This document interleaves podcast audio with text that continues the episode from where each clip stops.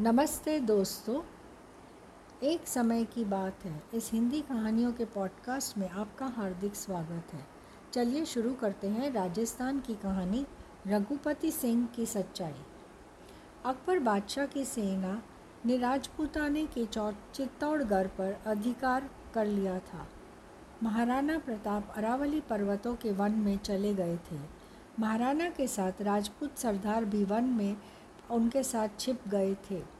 महाराणा और उनके सरदार अवसर मिलते ही मुग़ल सैनिकों पर टूट पड़ते और उन्हें मार काट कर फिर से दौड़कर अपने वन में छिप जाते। महाराणा प्रताप के सरदारों में से एक सरदार का नाम रघुपति सिंह था। रघुपति सिंह बहुत ही वीर था। अकेले ही वह चाहे जब शत्रु की सेना पर धावा बोल देता था, और जब तक मुग़ल सैनिक सावधान हो तब तक सैकड़ों को मारकर फिर से वन पर्वतों में भाग जाता था और छुप जाता था। मुग़ल सेना रघुपति सिंह के मारे घबरा उठी थी।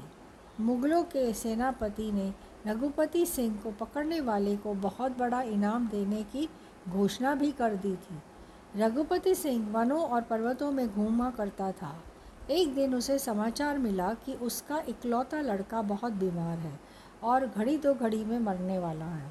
रघुपति सिंह का हृदय पुत्र को देखने के लिए व्याकुल हो गया। वह वन में घोड़े पर चढ़कर निकल पड़ा और अपने घर की ओर घोड़े को दौड़ा ले चला। पूरे चित्तौड़ के बादशाह ने सैनिकों के घर पर रखा था, जिससे कि रघुपति सिंह जब भी घर आए तो उसे सैनिक घेर के पकड़ लें। पहले जैसे ही वह पहुंचा अपने घर के मेन दरवाजे पर, उसने देखा सैनिक खड़े हैं और पहरा दे रहे हैं। सैनिकों ने उसके गांव के जहाँ पहरा दे रहे थे खड़े होते हुए उन्होंने पूछा रघुपति सिंह से कि भाई तुम कौन हो, कहाँ जा रहे हो, तुम्हारा नाम क्या है। पहले तो रघुपति सिंह जी घबराए कि अगर मैं अपना नाम बोलता हूँ तो ये मुझे पकड़ ले जाएंगे, तो लेकिन वो झूठ नहीं बोलना चाहता था, इसलिए उन्होंने पहरेदार को अपनी सच्चा नाम बता दिया कि मैं रघुपति सिंह हूँ। पहरेदार ने कहा फिर तो मैं आपको नहीं जाने दे सकता, क्योंकि आपके सिर पर इनाम है और मुझे आपको राज दरबार ले ही जाना पड़ेगा। रघुपति सिंह जी ने हाथ जोड़ के विनती की कि भाई मैं आपको वचन देता हूँ कि मेरा पुत्र जो मरने वाला है उसकी शक्ल देखकर उसके साथ दो घड़ी बैठकर मैं तुम्हारे पास आऊँगा, फिर तुम्हें जो करना हो करेगा। पहरेदार ने 2 मिनट तो सोचा, फिर उसने सोचा कि चलो मैं एक बार रघुपति सिंह जी को, क्योंकि उनका बेटा मर रहा है, उन्हें जाने देता हूँ। उनके वचन पर भरोसा करते हुए उसने उन्हें जाने दिया। रघुपति सिंह जी नगर में प्रवेश कर गए, अपने घर गए, अपने पुत्र से मिले, घर वालों से मिले और फिर वापस लौटकर पहरेदार के पास आ गए। पहरेदार ने पूछा क्यों तुम वापस आ गए, तुम तो भाग भी सकते थे। तुम्हें पता है अब मैं तुम्हें जब दरबार में ले जाऊंगा या तो तुम्हें मृत्युदंड या फिर जेल में डाल देंगे।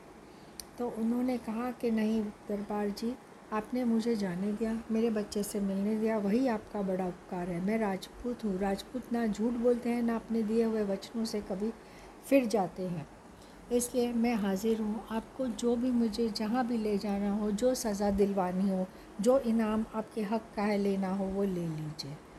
ये कहकर वो सेनापति के पास दरबारी ले गया रघुपति सिंह जी को।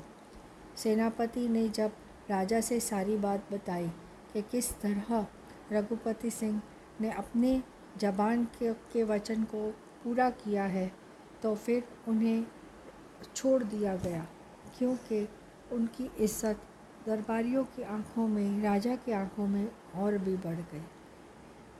तो दोस्तों, हमें एक कहानी से सीख मिलती है कि हमें अपने दिए हुए वचन से फिरना नहीं चाहिए और हमें हमेशा सच्चाई और बहादुरी की राह पर चलना चाहिए। नमस्ते दोस्तों, फिर मिलेंगे एक नई कहानी के साथ। Happy listening.